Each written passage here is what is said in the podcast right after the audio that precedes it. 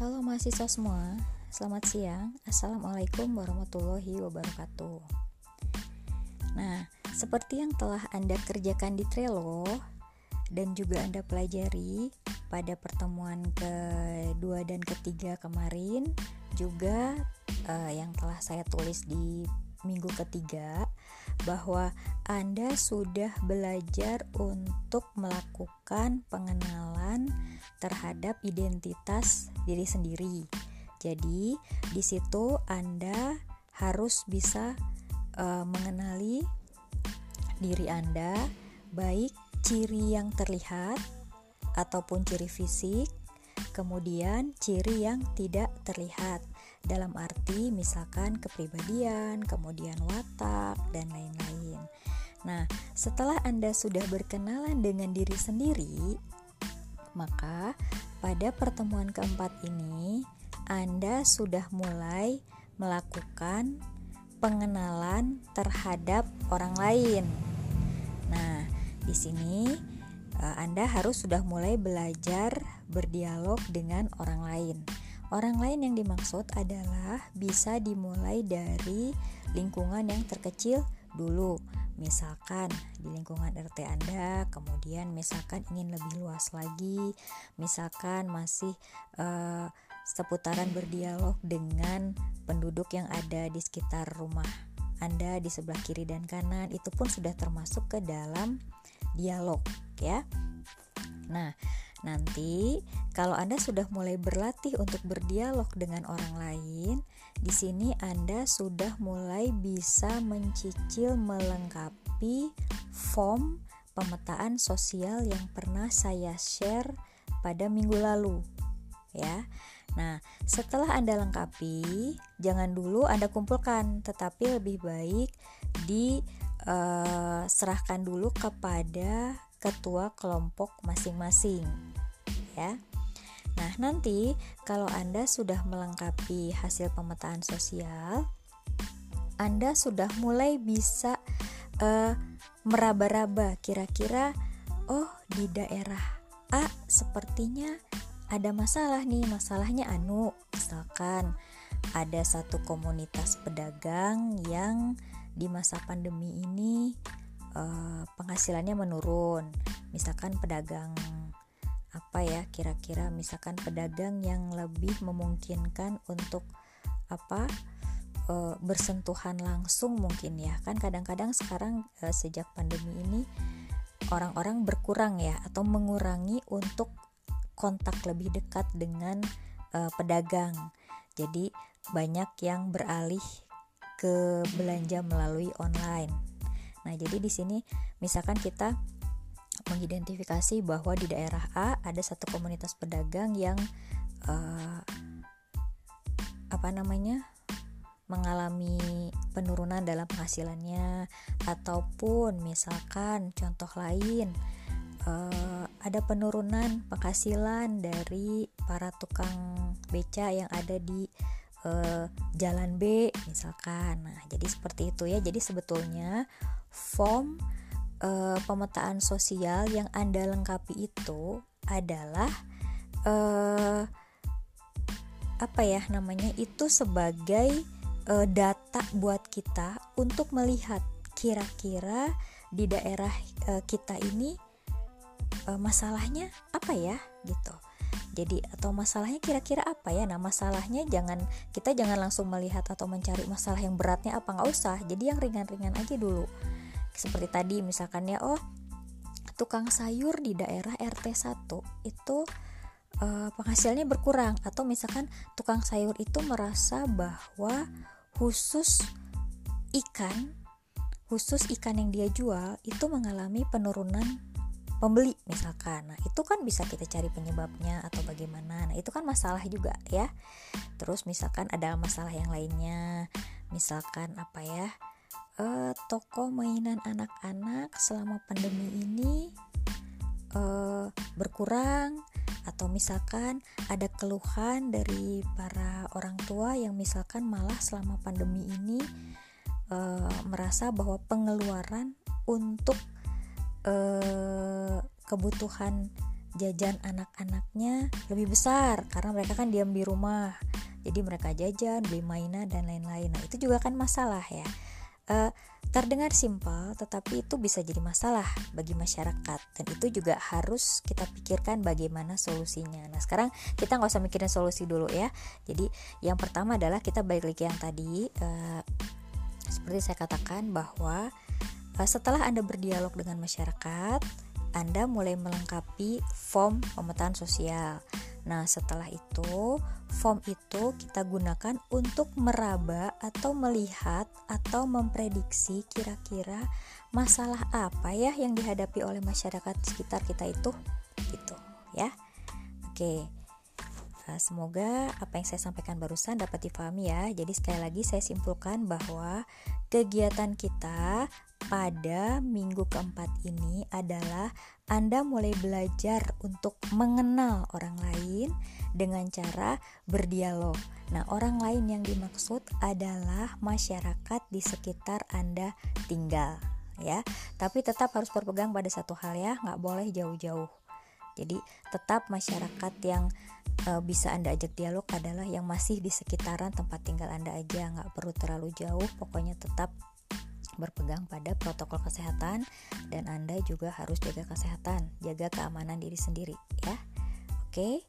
Mungkin hanya itu yang saya sampaikan pada minggu kali ini. Apabila ada yang uh, belum difahami, Anda bisa chat di uh, grup WA kita ya atau bisa uh, ngechat Japri ke saya. Oke. Baik, uh, sampai ketemu lagi minggu depan. Assalamualaikum warahmatullahi wabarakatuh. Selamat siang dan salam sehat ya. Oke. Dadah.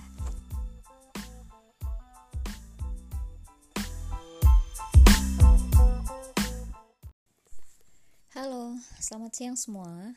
Assalamualaikum warahmatullahi wabarakatuh. Semoga Anda-Anda semua dalam keadaan sehat ya. Oke, uh, pada pertemuan kelima ini kita sudah masuk kepada topik kebersamaan warga aktif, kemudian pemetaan komunitas, ya. Nah, seperti yang sudah Anda lakukan pada minggu kedua, tiga, dan empat yang lalu, bahwa eh, Anda yang pertama sudah mengenali identitas diri Anda, baik identitas secara fisik atau yang terlihat dengan yang tidak terlihat ya. Nah, kemudian setelah Anda mengenali diri sendiri, maka Anda harus juga dapat mengenali orang lain. Nah, di sini gunanya apa mengenali orang lain? Ketika kita sebagai makhluk sosial, otomatis kita tidak bisa hidup sendiri kan?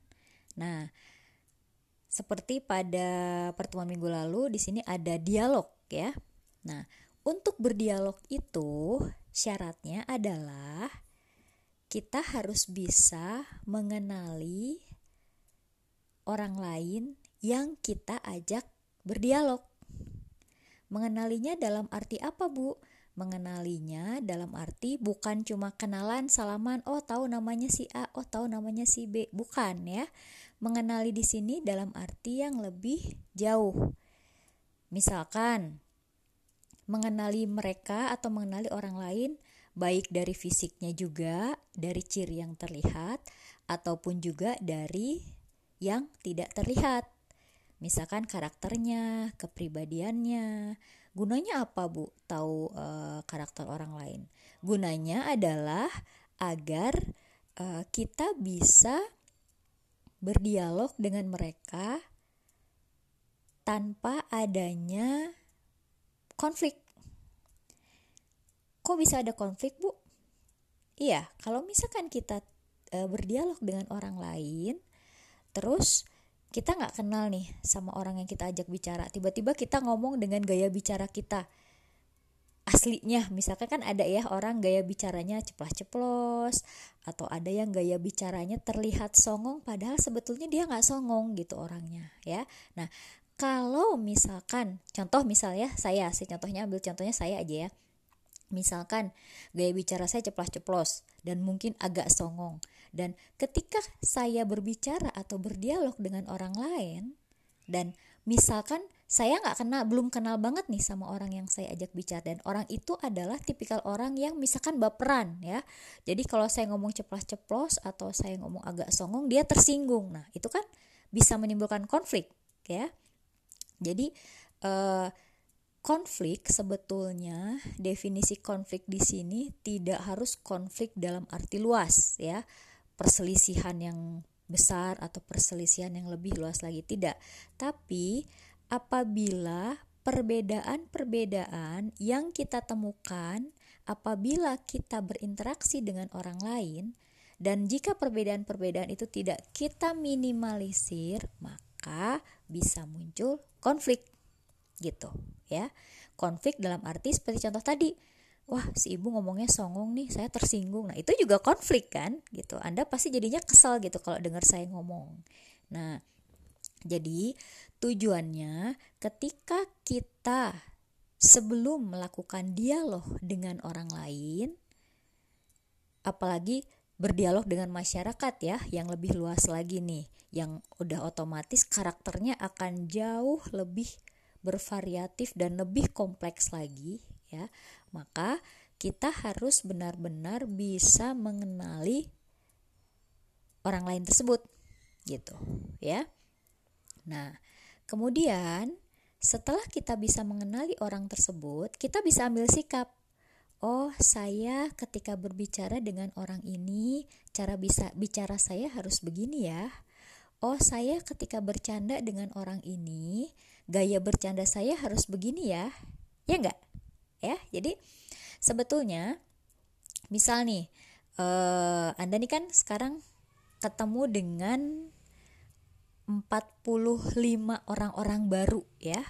Baik yang berasal dari daerah yang berbeda-beda lokasi yang berbeda-beda uh, juga dengan adat istiadat yang berbeda-beda pula gitu ya. Kebiasaannya juga pasti berbeda-beda.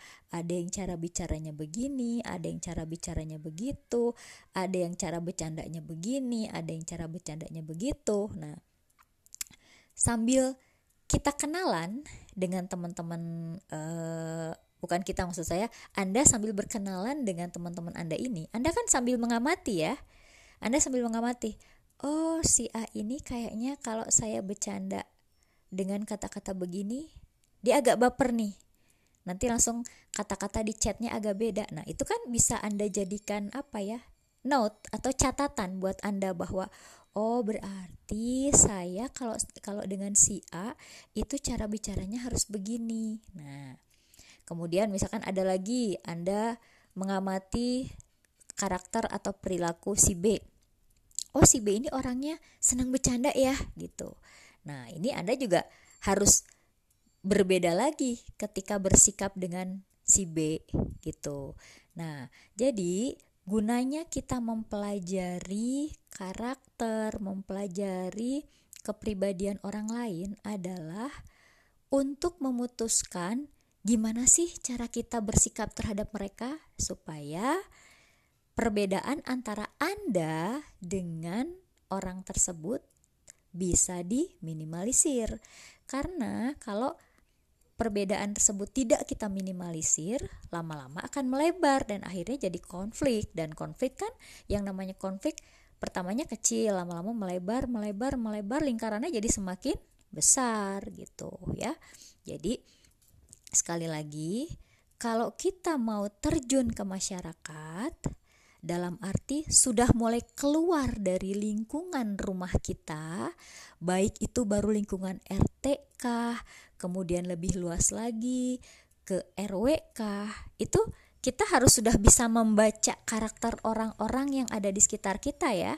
Membaca dalam arti sebagai modal untuk kemudian kita bisa memutuskan kira-kira bersikap atau berbicara dengan mereka tuh harus seperti apa ya supaya mereka nggak marah, supaya mereka nggak tersinggung, terus supaya mereka itu nyaman bicara sama kita gitu ya. Nah, kalau modal itu semua sudah kita pegang, pertama kita sudah kenal diri kita sendiri nih. Kemudian kita juga sudah mengenal karakter orang lain, maka ketika kita berdialog dengan orang lain itu akan jauh lebih mudah ya, lebih smooth gitu ya. Nah, setelah kita sudah bisa berdialog nih ya, sudah bisa berdialog dengan lancar tanpa ada yang tersinggung, tanpa si A, si B, si C marah dengan kata-kata kita. Contoh kayak misal gini nih ya.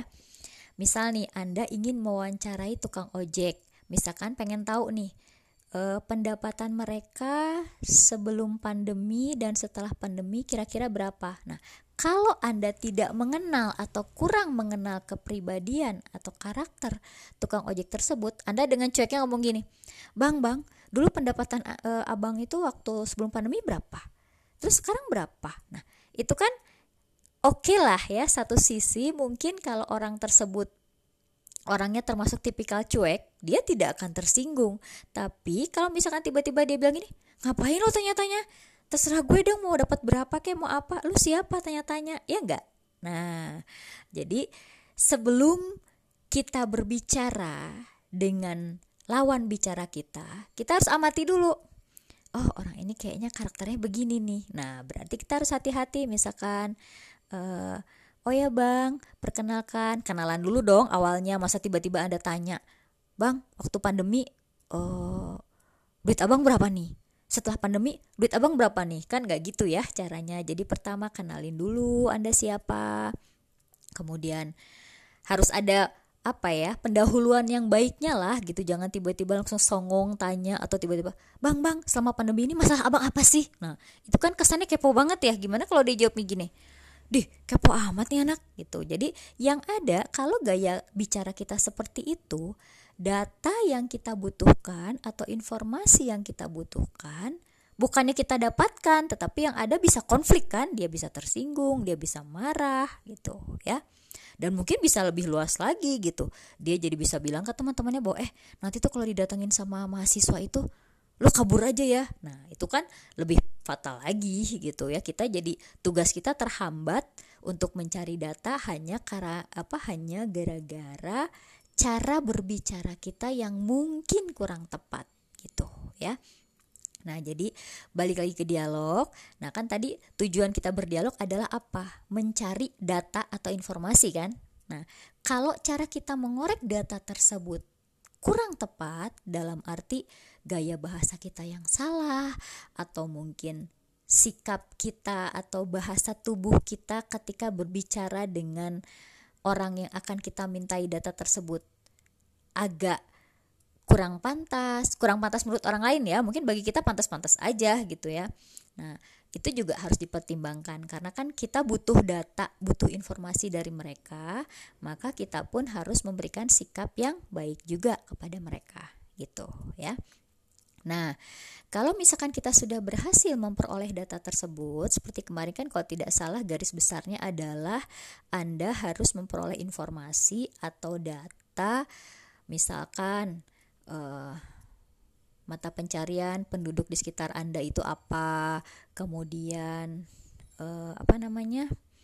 Uh, aktivitasnya apa saja, kemudian di lingkungan Anda itu kan pasti ada beberapa komunitas ya. Misalkan komunitas ibu-ibu pengajian kek, komunitas bapak-bapak yang suka main tenis kek, atau misalkan komunitas para remaja yang interest terhadap musik kek, kumpulan remaja yang interest terhadap apa namanya? E, organisasi keagamaan kek atau misalkan uh, kalau seperti di komplek perumahan dekat rumah saya itu ada kumpulan remaja yang interest mengembangbiakan hamster gitu ya. Jadi awalnya mereka hanya senang aja uh, apa memelihara hamster lama-lama berkembang berkembang dan jadi usaha gitu ya. Mereka akhirnya memasok hamster. Ada yang untuk apa? pakan ular gitu. Saya kurang lupa ya. Pokoknya uh, akhirnya jadi banyak banyak yang ngontak mereka untuk apa membeli hamster-hamster yang mereka ternakan itu gitu ya.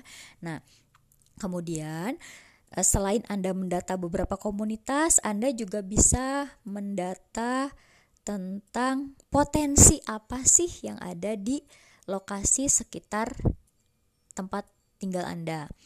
Nah, potensinya misalkan oh ada nih di daerah saya ibu-ibu yang kalau bikin seblak enak sampai terkenal sampai ke RT sekian bahwa oh se seblak si ibu Anu enak.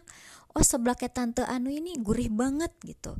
Atau misalkan oh uh, si Anu dia kalau misalkan remaja nih ya oh misalkan si Anu itu kalau bikin kue enak loh. Nah itu kan potensi ya. Jadi bahwa di RT 1 itu ada komunitas bisa komunitas ibu-ibu atau remaja putri misalkan yang uh, masakannya enak atau misalkan bisa bikin minuman-minuman yang bervariat apa bervariasi misalkan yang setipe-tipe dalgona atau apalah itu ya yang saya agak kurang paham. Nah, itu kan biasanya ide-ide itu muncul dari kreativitas seseorang ya. Apalagi di masa pandemi gini kan rata-rata karena kita lebih sering di rumah, kita jadi uji coba apa pun kan. Oh, uji coba kalau minuman A tambah minuman B jadinya apa ya? Jadinya rasanya kayak apa ya? Nah itu kan biasanya ketika kita diam di rumah itu jadi terfikir untuk mencoba atau melakukan berbagai eksperimen baik dari baik eksperimen makanan uh, jahit menjahit atau misalkan kalau yang suka otomotif bisa memodif motornya kek ya atau apa pun lah. Kalau misalkan chat juga gitu misalkan oh kalau ternyata pagar tuh ya kalau di chat ini dengan ini tuh kayaknya jadinya bagus. Nah itu kan inovasi juga gitu ya. Nah, jadi uh, di sini uh, Anda bisa mendata juga ya kira-kira potensi apa yang ada. Kemudian nanti setelah semua data itu terkumpul, Anda bisa melihat kira-kira oh masalah di RT saya itu kayaknya ini nih gitu. Oh masalah di RT sekian itu ini nih gitu ya. Oh ya satu lagi mengenai data ya. Kalau tidak salah ada beberapa yang japri saya tanya, Bu ini kan lagi pandemi nih Bu, saya nggak berani nih Bu cari data yang lebih jauh dari lokasi rumah.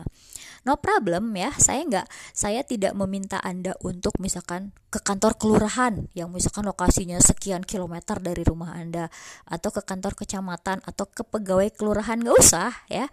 Jadi sekarang kan sudah canggih ya.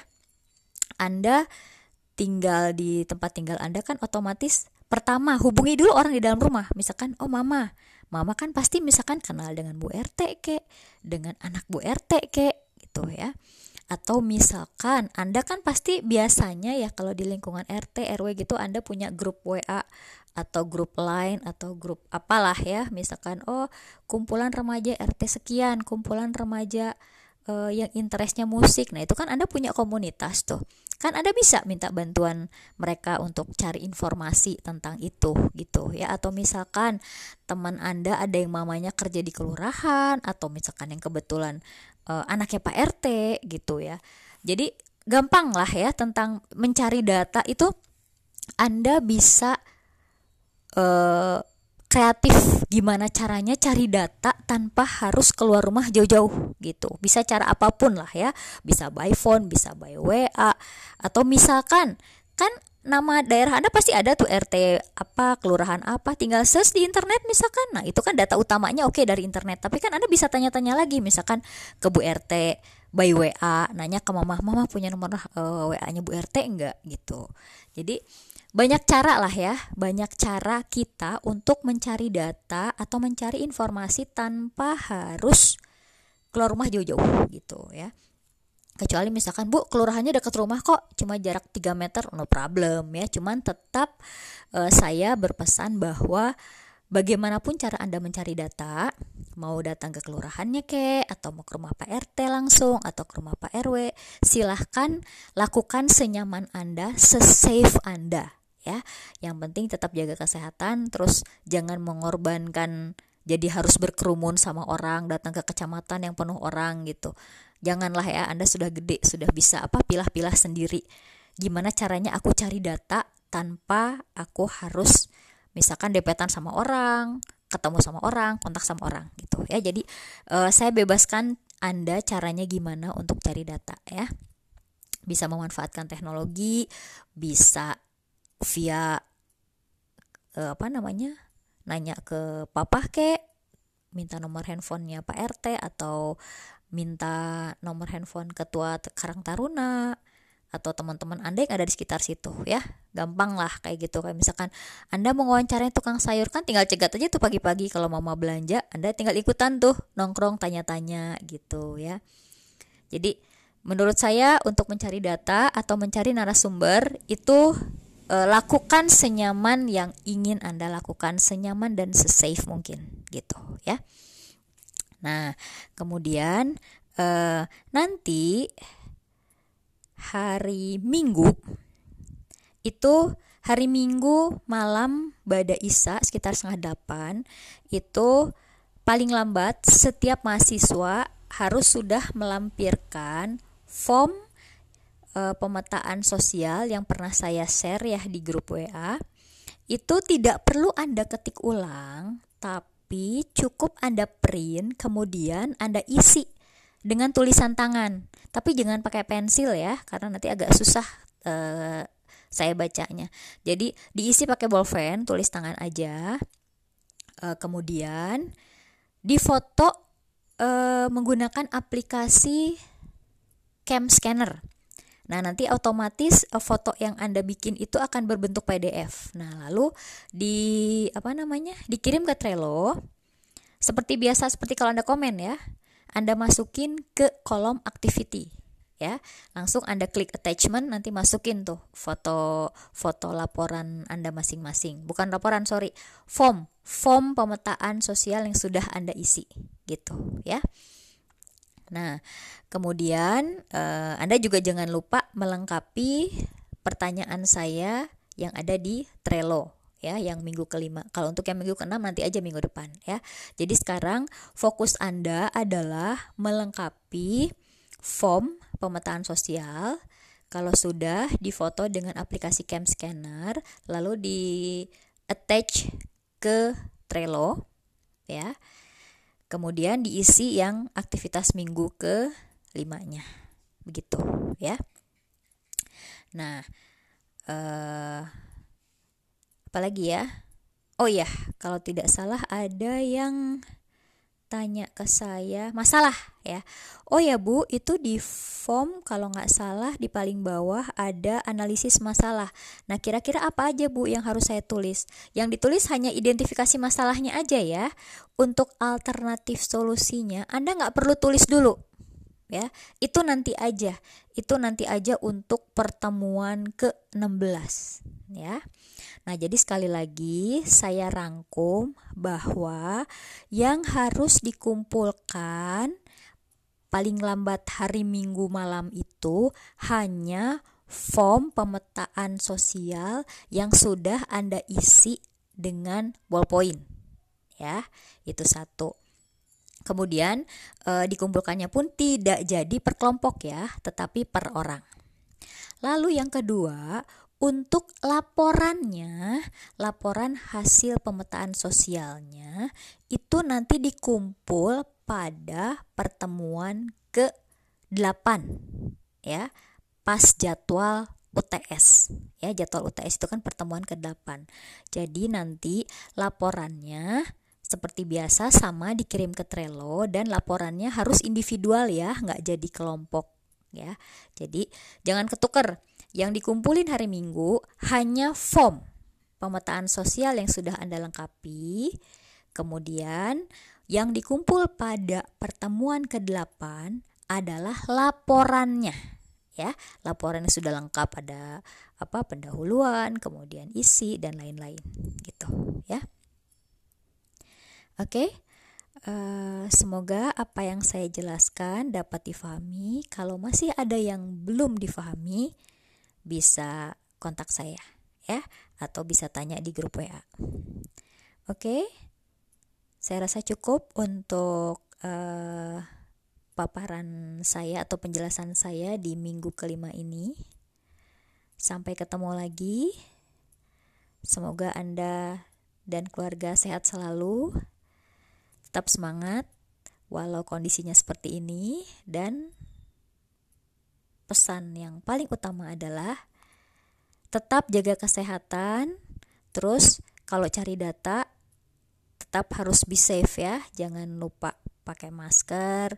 Terus kalau misalkan harus terpaksa datang ke kelurahan atau apa yang dekat dari rumah dan yang berpeluang Anda harus pegang-pegang meja atau apa pun pakai sarung tangan karet gitu ya. Oke, sampai ketemu minggu depan. Selamat siang. Wassalamualaikum warahmatullahi wabarakatuh. Dadah.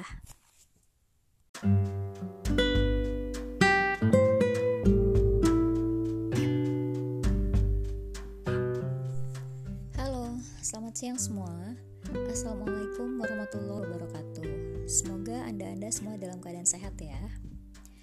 Oke, okay, uh, eh, pada pertemuan kelima ini kita sudah masuk kepada topik kebersamaan warga aktif, kemudian pemetaan komunitas, ya. Nah, seperti yang sudah Anda lakukan pada minggu kedua, tiga dan empat yang lalu, bahwa uh, Anda yang pertama sudah mengenali identitas diri Anda, baik identitas secara fisik atau yang terlihat dengan yang tidak terlihat ya.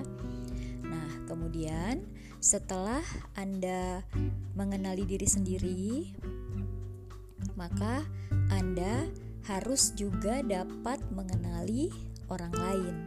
Nah, di sini gunanya apa mengenali orang lain? Ketika kita sebagai makhluk sosial, otomatis kita tidak bisa hidup sendiri kan? Nah, seperti pada pertemuan minggu lalu di sini ada dialog ya. Nah, untuk berdialog itu syaratnya adalah kita harus bisa mengenali orang lain yang kita ajak berdialog. Mengenalinya dalam arti apa, Bu? Mengenalinya dalam arti bukan cuma kenalan, salaman, oh tahu namanya si A, oh tahu namanya si B, bukan ya mengenali di sini dalam arti yang lebih jauh. Misalkan mengenali mereka atau mengenali orang lain baik dari fisiknya juga, dari ciri yang terlihat ataupun juga dari yang tidak terlihat. Misalkan karakternya, kepribadiannya. Gunanya apa, Bu? Tahu uh, karakter orang lain. Gunanya adalah agar uh, kita bisa berdialog dengan mereka tanpa adanya konflik. Kok bisa ada konflik, Bu? Iya, kalau misalkan kita e, berdialog dengan orang lain, terus kita nggak kenal nih sama orang yang kita ajak bicara, tiba-tiba kita ngomong dengan gaya bicara kita. Aslinya misalkan kan ada ya orang gaya bicaranya ceplos-ceplos atau ada yang gaya bicaranya terlihat songong padahal sebetulnya dia nggak songong gitu orangnya ya. Nah kalau misalkan contoh misalnya saya sih contohnya ambil contohnya saya aja ya. Misalkan gaya bicara saya ceplos-ceplos dan mungkin agak songong dan ketika saya berbicara atau berdialog dengan orang lain dan misalkan saya nggak kenal belum kenal banget nih sama orang yang saya ajak bicara dan orang itu adalah tipikal orang yang misalkan baperan ya. Jadi kalau saya ngomong ceplos-ceplos atau saya ngomong agak songong dia tersinggung. Nah itu kan bisa menimbulkan konflik ya. Jadi uh, konflik sebetulnya definisi konflik di sini tidak harus konflik dalam arti luas ya perselisihan yang besar atau perselisihan yang lebih luas lagi. Tidak.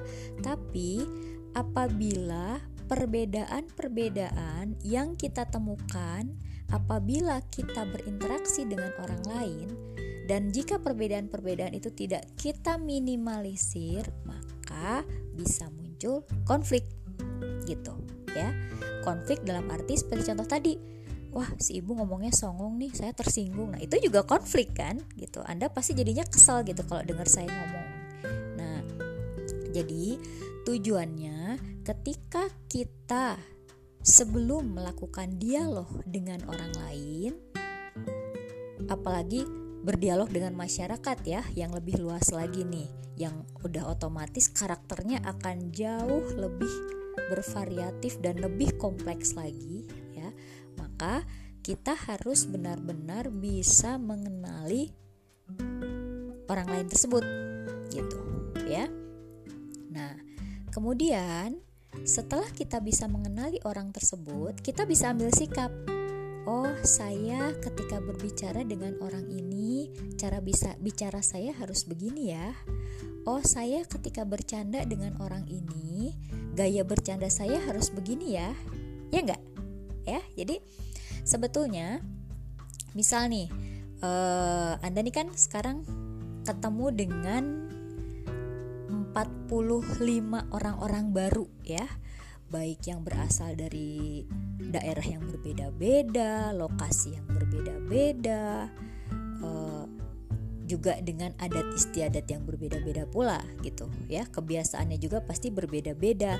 Ada yang cara bicaranya begini, ada yang cara bicaranya begitu, ada yang cara bercandanya begini, ada yang cara bercandanya begitu. Nah, sambil kita kenalan dengan teman-teman uh, bukan kita maksud saya Anda sambil berkenalan dengan teman-teman Anda ini Anda kan sambil mengamati ya Anda sambil mengamati oh si A ini kayaknya kalau saya bercanda dengan kata-kata begini dia agak baper nih nanti langsung kata-kata di chatnya agak beda nah itu kan bisa Anda jadikan apa ya note atau catatan buat Anda bahwa oh berarti saya kalau kalau dengan si A itu cara bicaranya harus begini. Nah, kemudian misalkan ada lagi Anda mengamati karakter atau perilaku si B.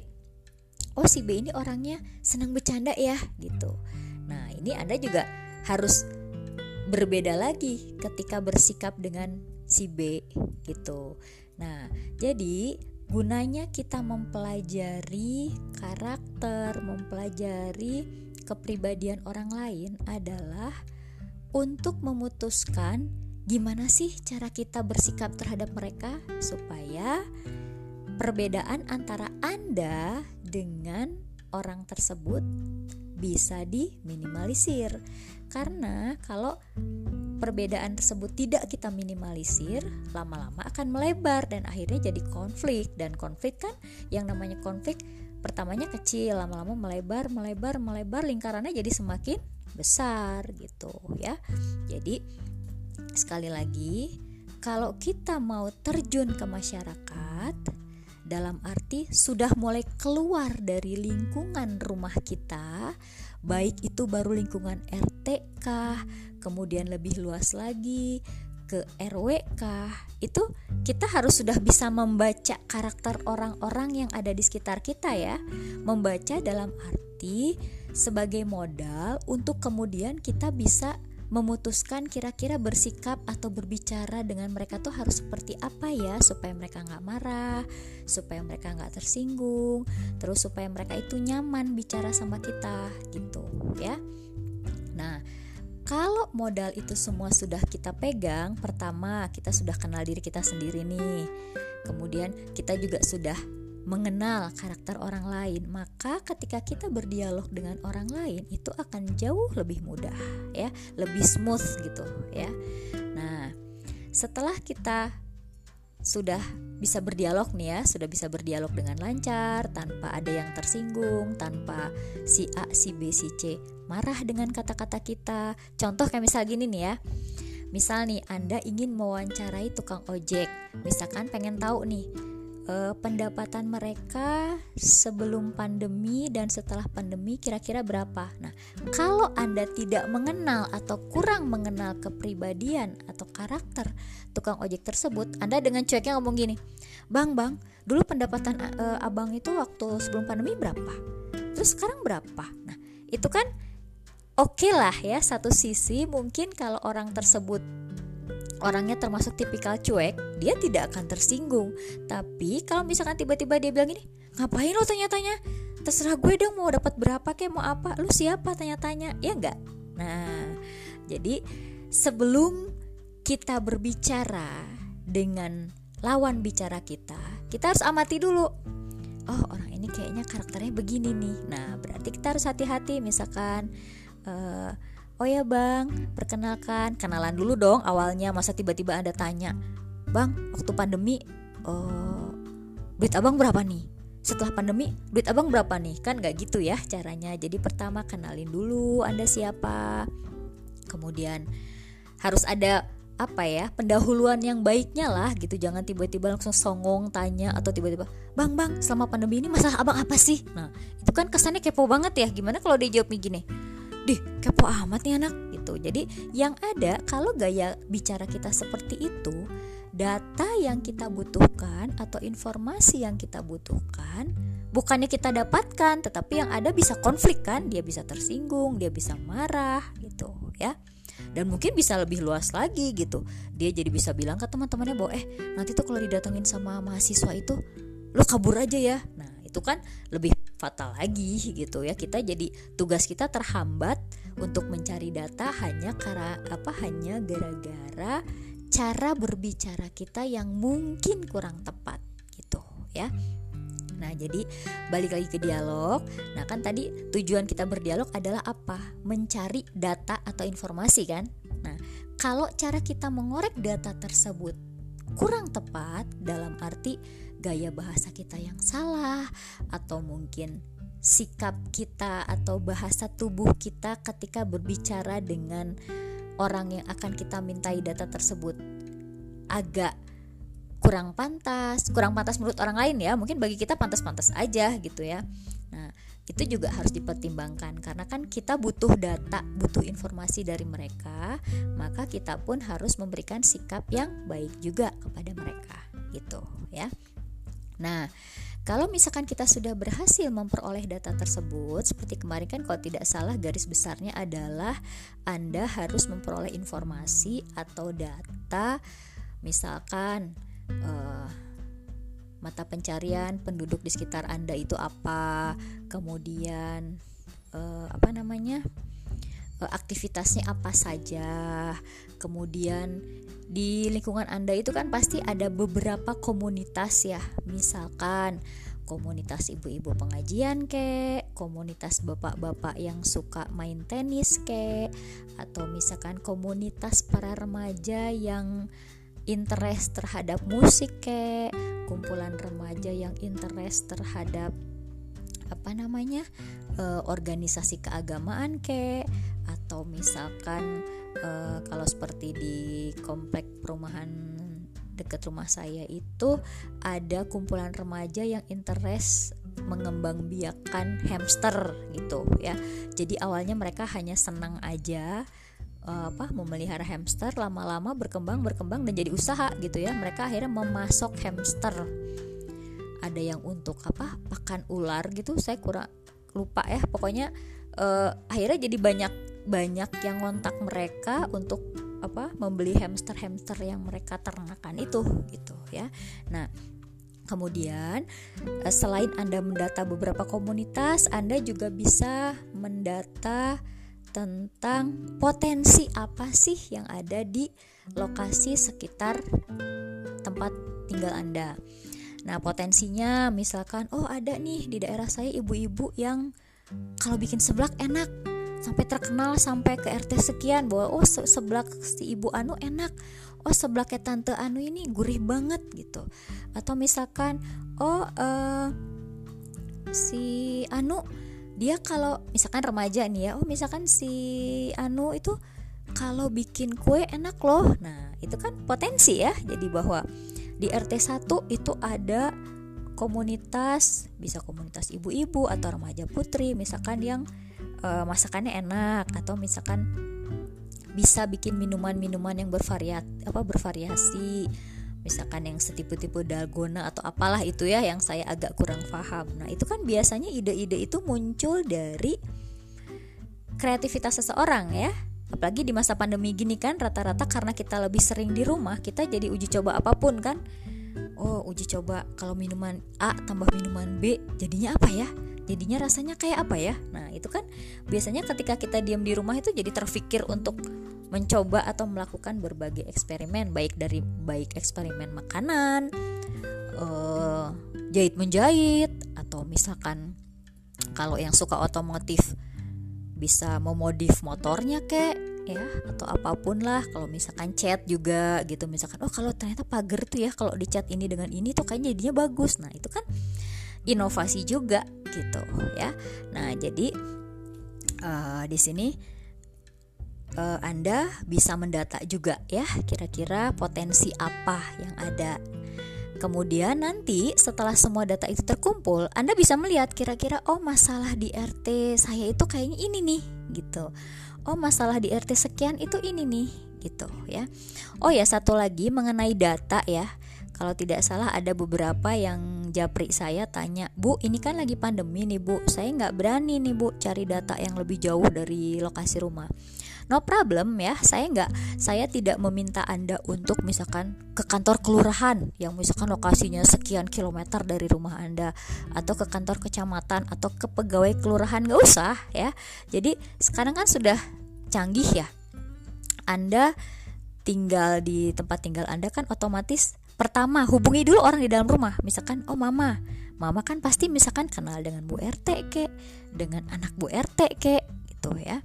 Atau misalkan Anda kan pasti biasanya ya kalau di lingkungan RT RW gitu Anda punya grup WA atau grup lain atau grup apalah ya. Misalkan oh kumpulan remaja RT sekian kumpulan remaja uh, yang interestnya musik. Nah itu kan anda punya komunitas tuh.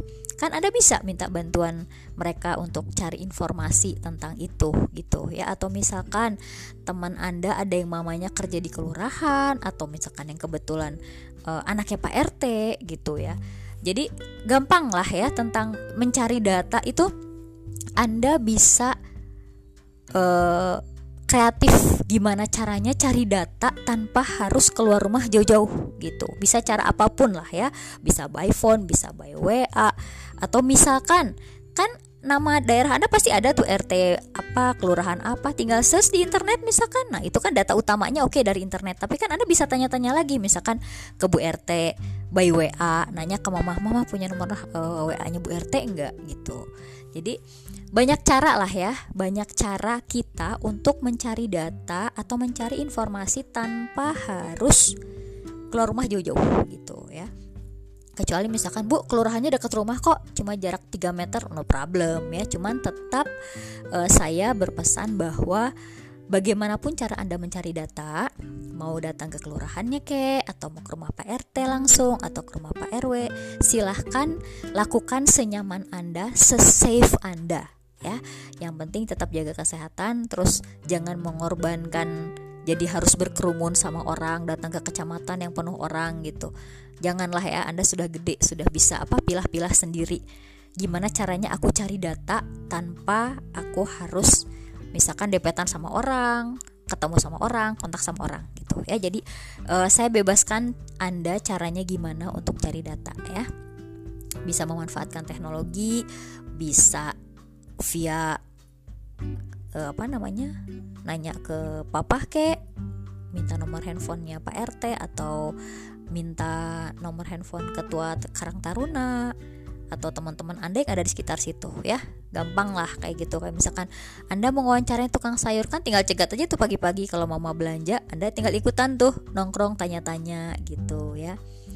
Jadi menurut saya untuk mencari data atau mencari narasumber itu e, lakukan senyaman yang ingin Anda lakukan, senyaman dan sesafe mungkin gitu ya.